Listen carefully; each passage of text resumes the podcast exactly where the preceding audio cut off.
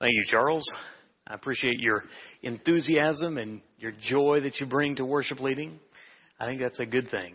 And I always appreciate his uh, his pep and his zeal and his willingness to teach us new songs uh, and uh, to you know remind us of the old ones that we know. He just does a great job. So I appreciate that very much. On Sunday nights, we were talking about this uh, idea of unswerving. And this comes from a verse in Hebrews, that Hebrews chapter ten, verse twenty-three, which said, says, "Let us hold unswervingly to the hope we profess, for he who promised is faithful." Were you ever an expert on parenting? I used to be. That was long before I had children, but I knew how to do it. Uh, and then I had one, and I was humbled greatly, and so were you. And then you kind of got your you wits about you, and you, you kind of felt like you knew what you were doing, and you decided you lived through that experience, and so you might try it again. And, and you, you have this arrogance about you that, "I've got the first one down. We got this." And you, you, you try to apply the same principles of parenting uh, to the second child. And the second child breaks all the rules, and it's like you're starting over again. Now, I, I, I was wise enough to stop, too, because I don't want to play that game any longer. Brian, Kathy, if you don't know, they have uh, eight wonderful children, uh, all grown now. And uh, Brian says in the first four, he and Kathy were, were very good at it. They had parents or children that were very responsive. In fact, Brian says, and I think I can say this, uh, he says, "I could have written a book on raising children."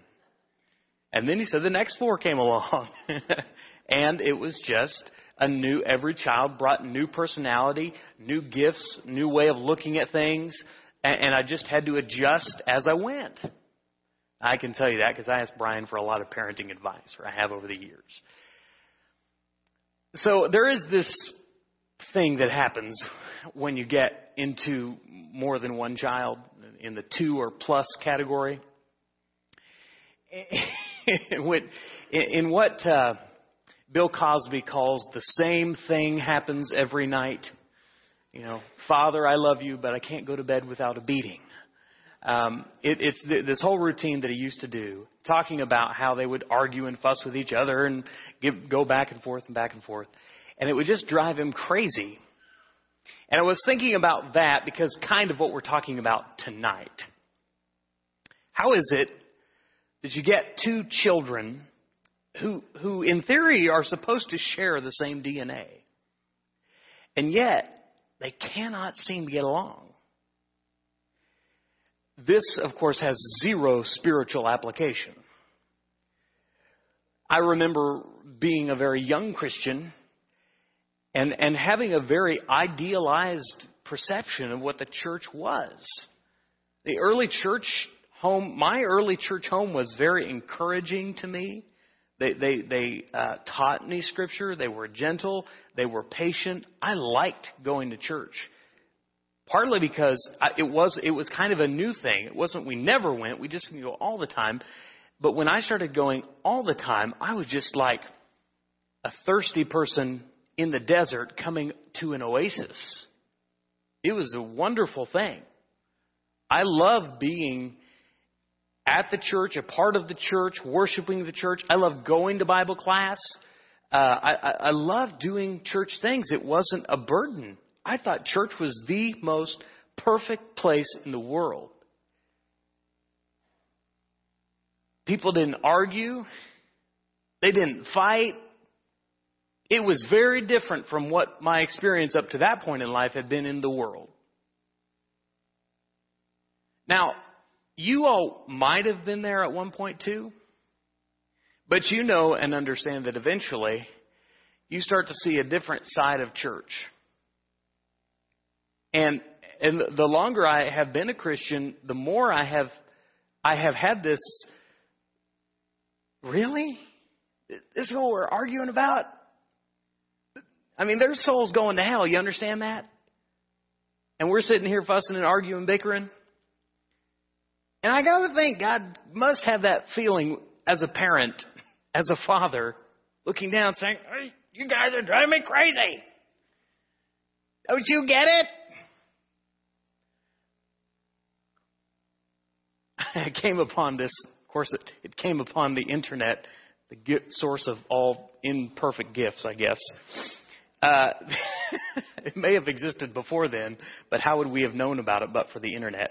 Uh, this is actually a teen camp shirt, so you'll recognize this, right? But um, the idea, it was this parenting trick. Uh, the parent, like me, frustrated, just completely losing their mind. And this frustrated mother said, ha, I have a solution. I'm going to force you to get along. And she, she took her two children and she put them in one shirt. And she called it the Get Along shirt. Hilarious. Went viral. Lots of parents do it now. We've done it in our home. It's great. It's it's a little bit psychological torture slash punishment. It, it's it, it's works on a number of different levels.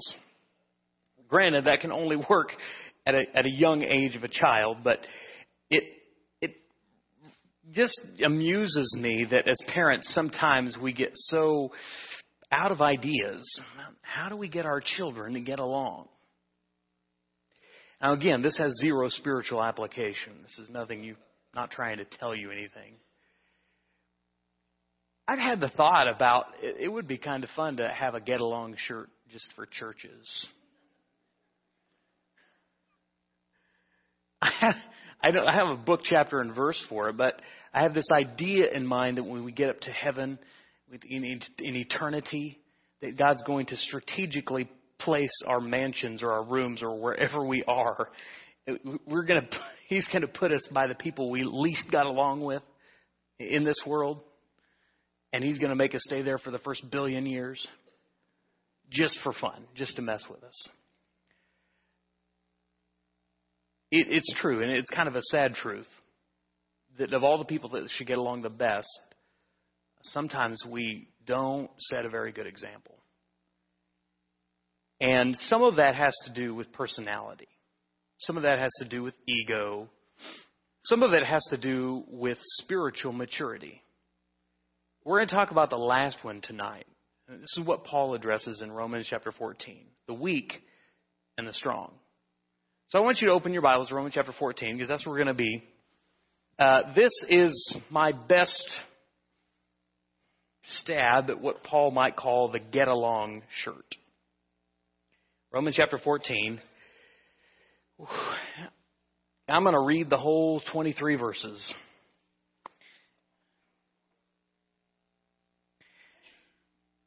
Paul says this, except the one whose faith is weak, without quarreling over disputable matters. One person's faith allows them to eat anything, but another whose faith is weak only eats vegetables. The one who eats must not treat with contempt the one who does not. The one who does not eat everything must not judge the one who does, for God has accepted them. Who are you to judge someone else's servant? To their own master, servants stand or fall, and they will stand, for the Lord is able to make them stand. One person considers one day more sacred than another. Another considers every day alike. Each of them should be fully convinced in their own mind. Whoever regards one day as special does so to the Lord. Whoever eats meat does so to the Lord, for they give thanks to God. And whoever abstains does so to the Lord and gives thanks to God. For none of us, catch this verse seven here, none of us lives for ourselves alone. And none of us dies for ourselves alone. If we live, we live for the Lord. And if we die, we die for the Lord.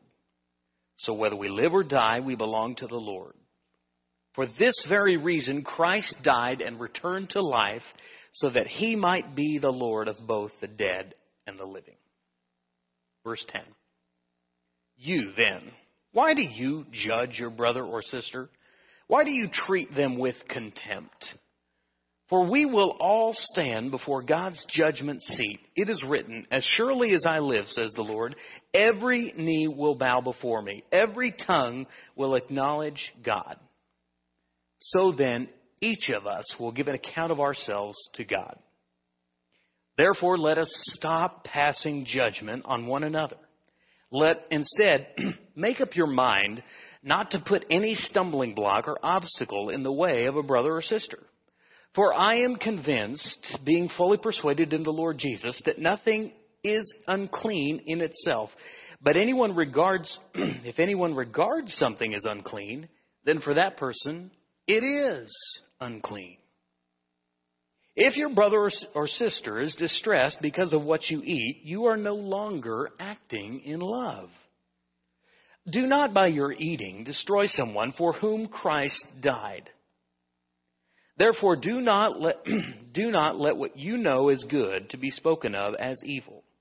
For the kingdom of God is not a matter of eating and drinking, but of righteousness, peace, and joy in the Holy Spirit. Because anyone who serves Christ in this way is pleasing to God and receives human approval. Let us therefore make every effort to do what leads to peace and to mutual edification. Do not destroy the work of God for the sake of food. All food is clean, but it is wrong for a person to eat excuse me, wrong for a person to eat anything that causes someone else to stumble. It is better not to eat meat or to drink wine or to do anything else that will cause a brother or sister to fall. So whatever you believe about these things, keep between yourself and God. Blessed is the one who does not condemn himself by what he approves. But whoever has doubts is condemned if they eat, because their eating is not from faith, and everything that does not come from faith is sin. There's a lot of material in there. But I have gone back to Romans chapter fourteen so many times in my spiritual life, because I am convinced that it is God's get-along shirt. In churches of Christ, we have a fine history of arguing over silly things. And I can call them silly until I pick your issue. The devil has a fine platform of pitting one person, a brother in Christ, against another brother in Christ over a non-eternal issue. And God forgive us for people who we've turned away or lost or ignored over our opinions and egos and personalities.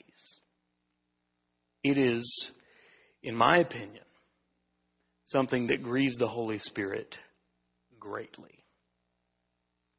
To understand Romans chapter fourteen, you have to know a little bit of background about the book, a lot of theology in Romans. I was always taught that Romans chapter six teaches a person how to become a Christian. And then Romans chapter twelve teaches a person how to remain, how to live as a Christian. Romans chapter twelve is, of course, covering the principles of Christian living. It's all based on the idea of becoming living sacrifices. That idea being, I'm going to lay myself down. And I tried to enunciate that so you got it. It's laying myself down. Is when it comes to matters that cause division and difficulty and strife within the body two thousand years ago or within the body of today, it most always, most assuredly comes down to a matter of the self. Romans chapter thirteen goes beyond talking about self-denial, and he there talks about submitting to the authorities, submitting to those in authority in government. And he's just talking about this idea that there's there's people that are higher than you, and sometimes you don't like the decisions they make. As long as those decisions that they make don't go against God's will, your responsibility is to live peaceably under the governing authorities. That's easy to say until you get pulled over for a speed limit that you feel is unjust.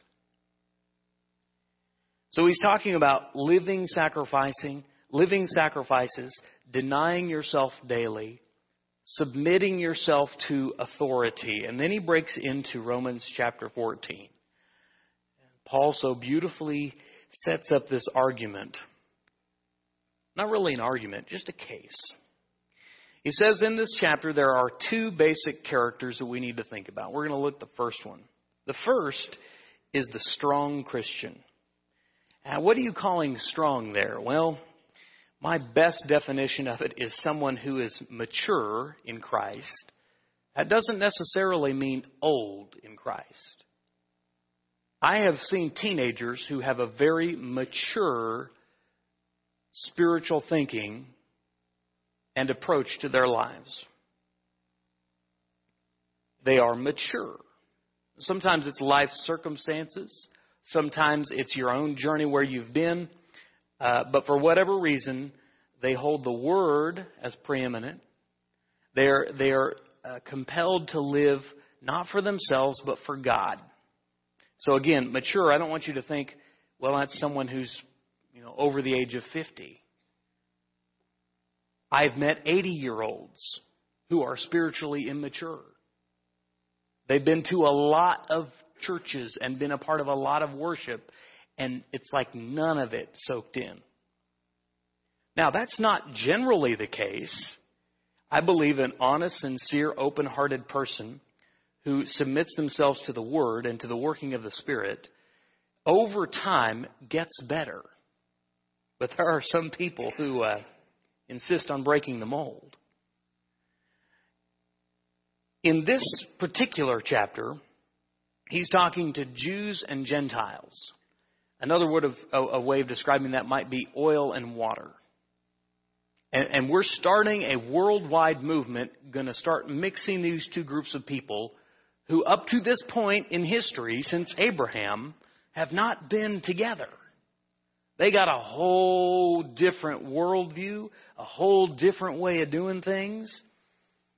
And for each group, the Jews, they have this problem with Christianity. Is their struggle is this. The strong Jewish people understand their freedoms in Christ. They understand that the old law, Genesis through Malachi, does no uh, no longer applies to them. They're not bound by it anymore. They don't. They aren't restricted by its rules and regulations.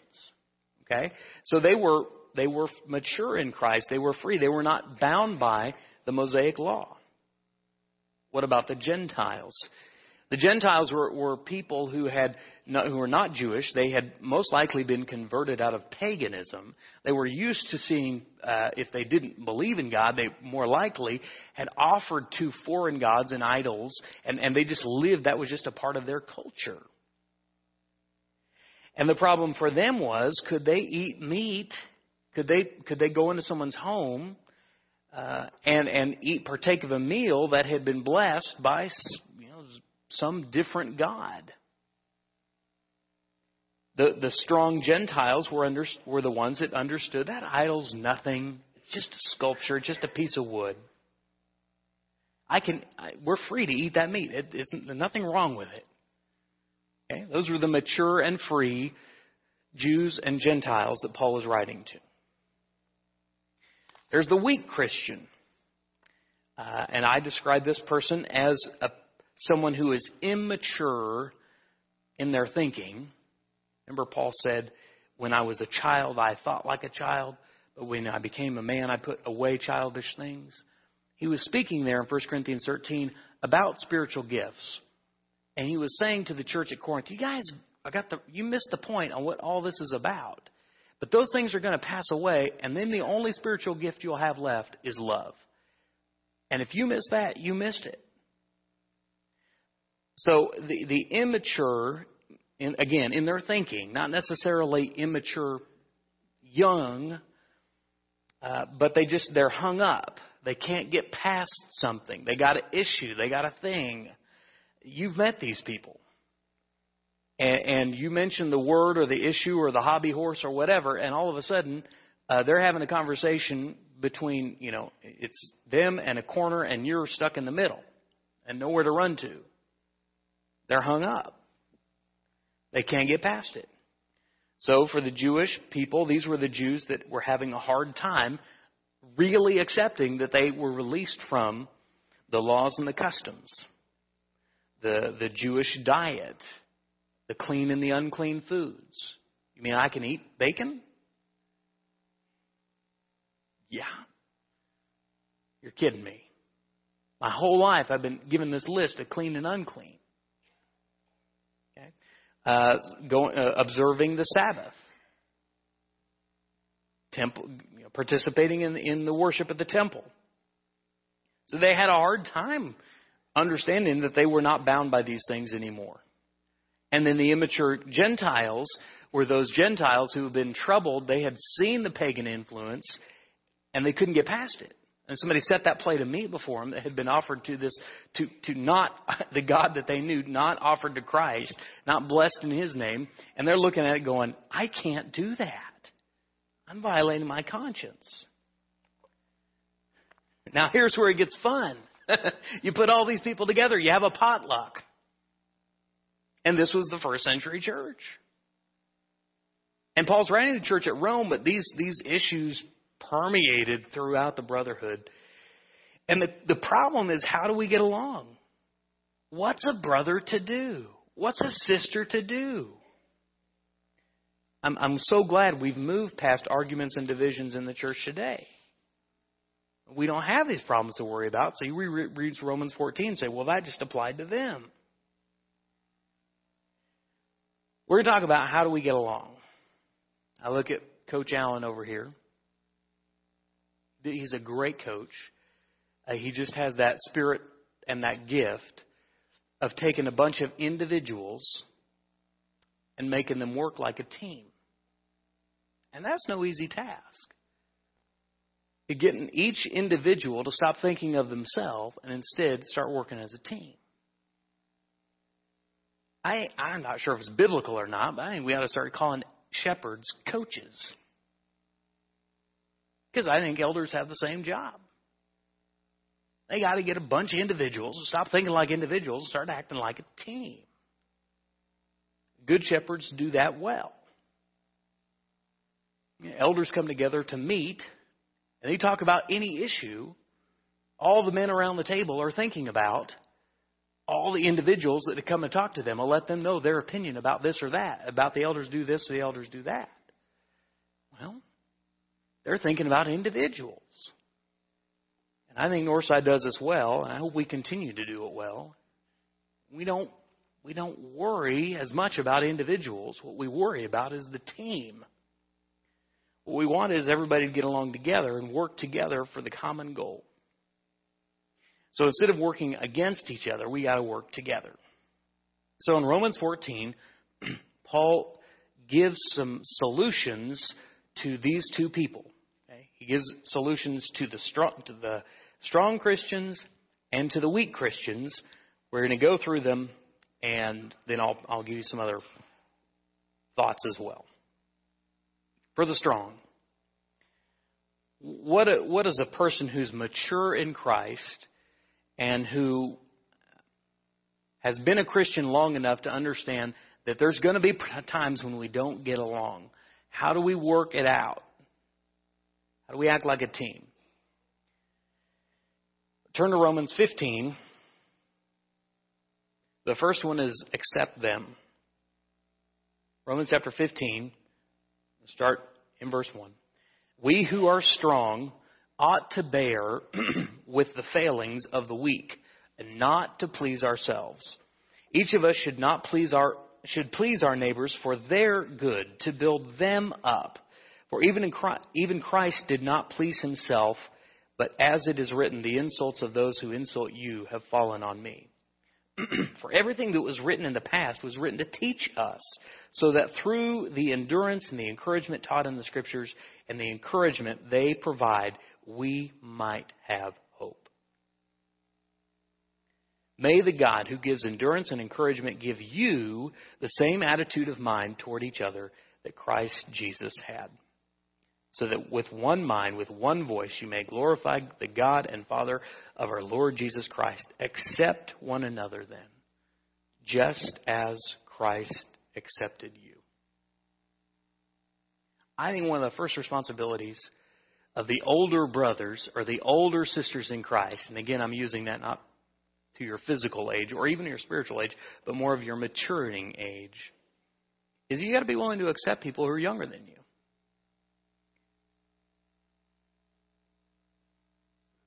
One of the great challenges of moving from youth ministry to preaching ministry is this. When I was doing youth ministry, I was always dealing with zero to six-year-olds, spiritually speaking, no offense.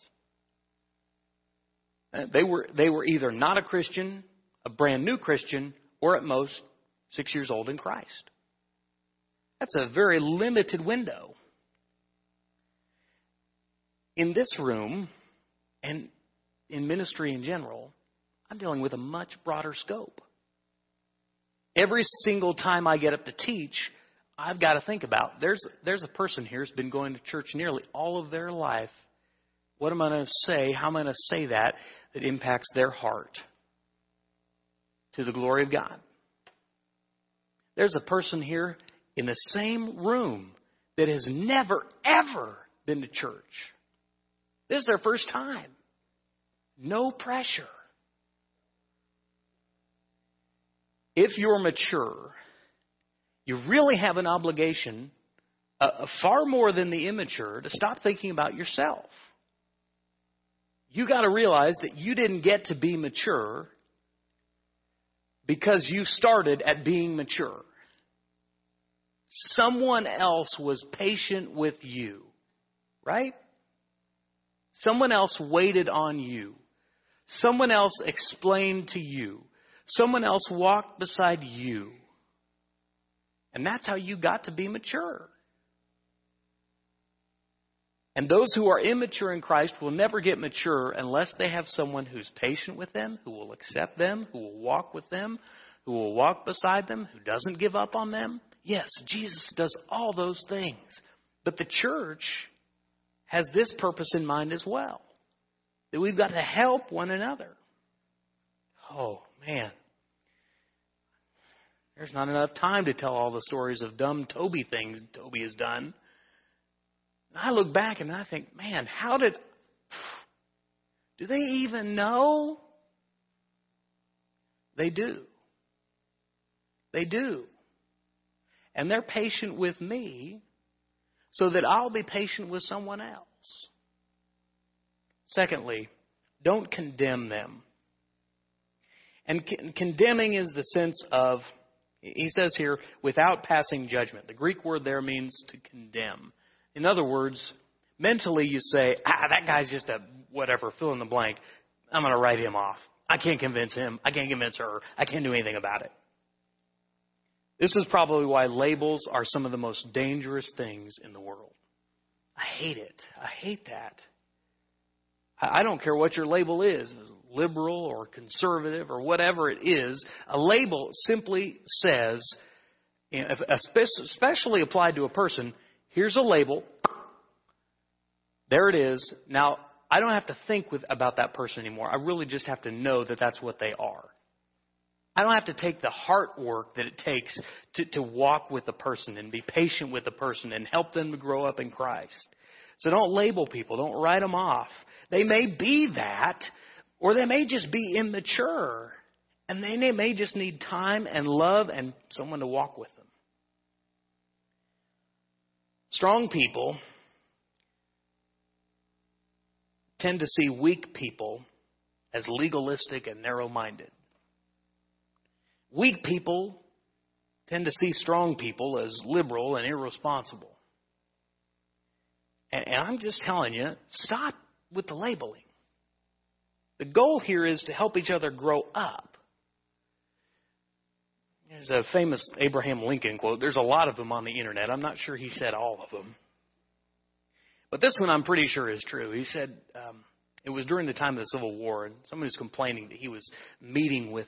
Uh, one of the Confederate generals or something, and they were had struck up a friendship. And he, he said, have I not beaten my enemy by making him my friend?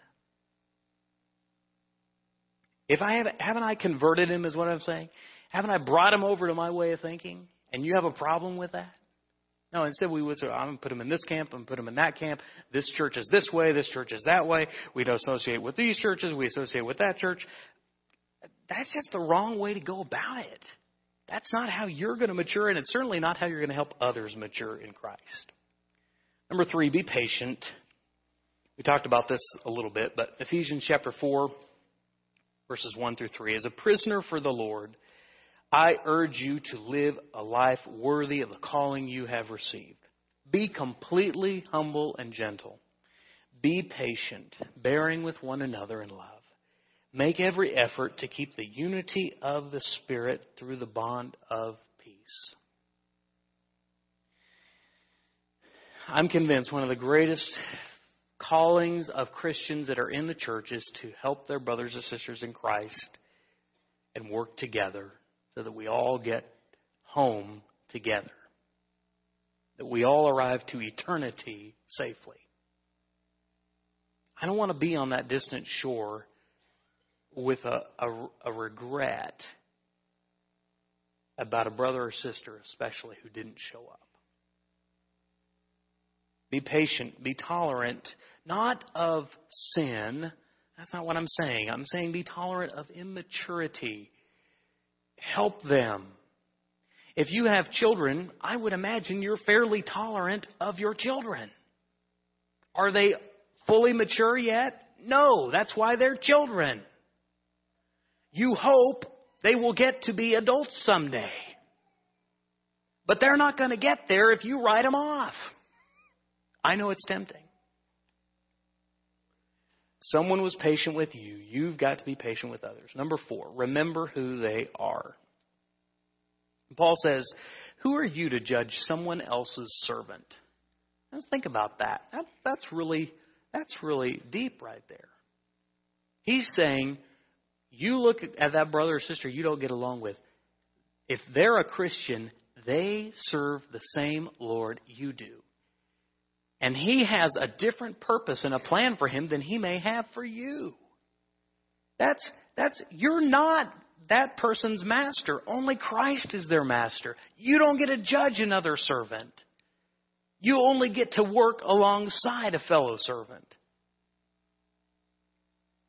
That person, that brother or sister, they will answer to Christ. They're not going to answer to you on Judgment Day. And if that's the attitude you have on Judgment Day, by the way, I think you got the wrong idea. If you're thinking, boy, I'm going to sit back and watch these guys get toasted. Oh, heaven forbid. I mean, I really, you know, I'm going to stand there in line going, man, whew, I hope this grace stuff is real.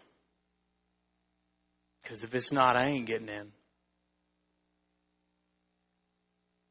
We will all bow our knee to His name. We are not in a place to judge someone else's servant. Number five, be careful. You don't don't act carelessly just because you're mature enough in your thinking, because you have freedom, you know you can do it, doesn't mean you should do it. Because you got other people who that might that might really bother them, might cause them to lose their faith in Christ. Do not destroy the work of God for the sake of food. Listen to what he says. All food is clean, but it is wrong for a person to eat anything that causes someone else to stumble. He says, you, you list all. This is Paul now. This is Paul, a Pharisee of Pharisees. He knew the list of foods. And he said, it's all okay, guys, except, except if your brother or sister has a problem with it. If it's going to cause them to sin, you don't touch it. Not because it's wrong, but because you're watching out for your brother or your sister. Pay attention. Be careful. Now for the weak. One is, you can't violate your conscience. I I put this quote on here by Charles Spurgeon. I, I love a lot of his stuff. I don't agree with him one hundred percent, nor do I with anyone. But he writes, the weak Christian is, is as much a child of God as the strong one. That, let's see, what's the most recent baptism? Was it yours? I think it was. The Campbell daughter, she came up here uh, Wednesday night, before services. How old is she? Eleven. Eleven years old. And she's just as important to God as someone, I'm not going to ask, but you know, let's assume we have someone that's been a Christian fifty, sixty years, seventy. They're just on equal playing fields. So we gotta we gotta watch out for our weak ones. We gotta help them grow and mature, because we all know, especially those of us who are mature, that they have a long way to go. It's a marathon. Second Corinthians chapter twelve, verse nine, Paul says this: "My grace is sufficient for you, for my power is made perfect in weakness. I will boast all the more gladly about my weaknesses, so that Christ's power may rest on me. For, for Christ's sake, I deli- delight in weakness, in insult, in hardship, in persecution, in difficulty. For when I am weak, then I am strong." Now that sounds like a paradox, but what he's saying there is true. If you're a weak Christian, and by weak I don't just mean physically weak or spiritually weak, but immature, young, uh, unexperienced, Um, as you go along, you're going to have some issues of conscience. And if it violates your conscience, you don't do it. Secondly, don't overextend your faith. If you don't have peace with God about the issue or about doing something, then don't do it. Paul says don't violate your conscience and don't violate your faith. But third, don't burden others. Now, these are for those who are grown up and they've got those those hang-ups, those one-issue kind of people. Don't, don't burden other people with your yokes. It may be your burden to carry. It may be something that you have not worked through yet. But don't try to saddle other people with that yoke. You have a responsibility to your other brothers and sisters in Christ to realize not everyone has your boundaries. Not everyone has your background. Not everyone has your story. In both cases, seek first to understand, then seek to be understood. Or as James would say, be quick to listen, be slow to speak, and slow to anger. Now, between these two slides, who has the greater responsibility? Like the strong or the weak? Who has more responsibility? The strong. We got to watch out for the weak. The strong has a greater responsibility, and both of them must work together. We'll finish with this. We got to make every effort to work together. I was reminded of the story of where Paul mentions in Philippians four, Euodia and Syntyche or Syntyche. Um, and I, I love that that's in the Bible because It's uh, it's such a unique example of Christians not getting along with one another. I plead with Euodia and plead with Syntyche to get to agree with each other in the Lord. Yes, I ask you, loyal yokefellow, help these women who have contended at my side in the cause of the gospel, along with Clement and the rest of my fellow workers whose names are in the book of life. He says, I, I don't even, he didn't even tell us what the issue is per se. But he, he says, hey, your names that are, you know, these two sisters aren't getting along, and this fellow that's helping them along in the cause of the gospel, all your names are written in the book of life. So we got to work together. Romans chapter twelve, verse eighteen says this: "If it is possible, as far as it depends on you, live at peace with everyone." Now, there are going to be times, I understand, when you have an issue with a brother or sister, and they just won't drop it. They just want to hold on to it. They they won't let it go. They won't forgive. They won't talk to you, et cetera. And I give you an out. I, I give you an excuse to, that you've done everything, if, in fact, you've done everything. If you have made every effort, then you get a pass. But if you haven't prayed for them, if you haven't sought reconciliation, if you haven't tried to work through it, Um, then you don't get a pass. Romans twelve says, if it is possible, as far as it depends on you. Sometimes you do the very best you can, and the situation is no better. And the only thing I do with those situations, just this personal here, I'll just pray to God and say, God, I think I've done everything I know how to do. If there's something else I'm not seeing, give me wisdom, give me a conversation, lead me to someone who will show me what else I need to do. Otherwise, I'm being at peace with this. Number two, do everything in love. First Corinthians sixteen, verse thirteen says, be on your guard, stand firm in the faith, be courageous, be strong. Verse fourteen, do everything in love.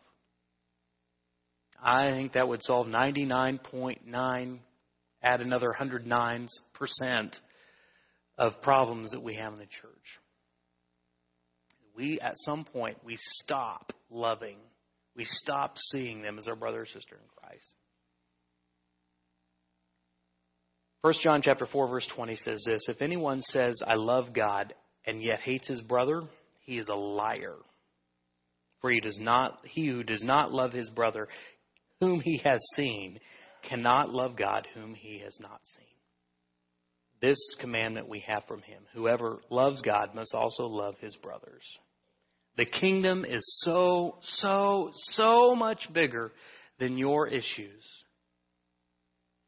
And I'm not talking here. These are, again, these are non-essential issues. These are the, the, the not addressed in Scripture kind of things.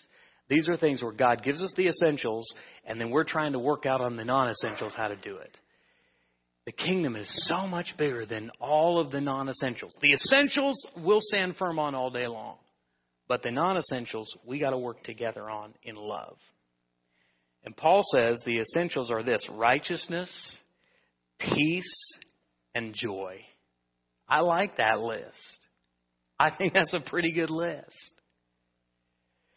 Finally, we got to keep the focus on God's work. Turn to Ephesians chapter two. I know we're running along, but Ephesians chapter two. For by grace you have been saved through faith, and this is not your own doing. It is the gift of God, not a result of works, so that no one may boast. For we are his, pay attention here, workmanship, created in Christ Jesus for good works, which God prepared beforehand that we should walk in them. Now, when I read that verse, I used to like to think of just me. Oh, I'm God's masterpiece. I'm God's, I'm God's workmanship. That's beautiful. That's a wonder. That'll preach. But I want you to think of that verse in terms of your everyone else but you. Now, this is the look around the room time. These people are all his workmanship too, his masterpiece as well. And we have to keep the focus that God's still working in them, and he's still working in us, and we got to work together. Thank you for your patience and your kindness tonight. As I do every lesson, I like to end with an invitation Uh, to those who may not know Christ, uh, that, that the greatest opportunity in the world to serve him and to know him is within his body, the church. We are not perfect. we got, we got, um, we're human. But the good news is we are his masterpiece. We're his workmanship. And he hasn't completed any of us yet. But if you're not in Christ, he hasn't started working on you because you haven't let him. So if you're ready to let him, please meet me down front as together we stand and sing.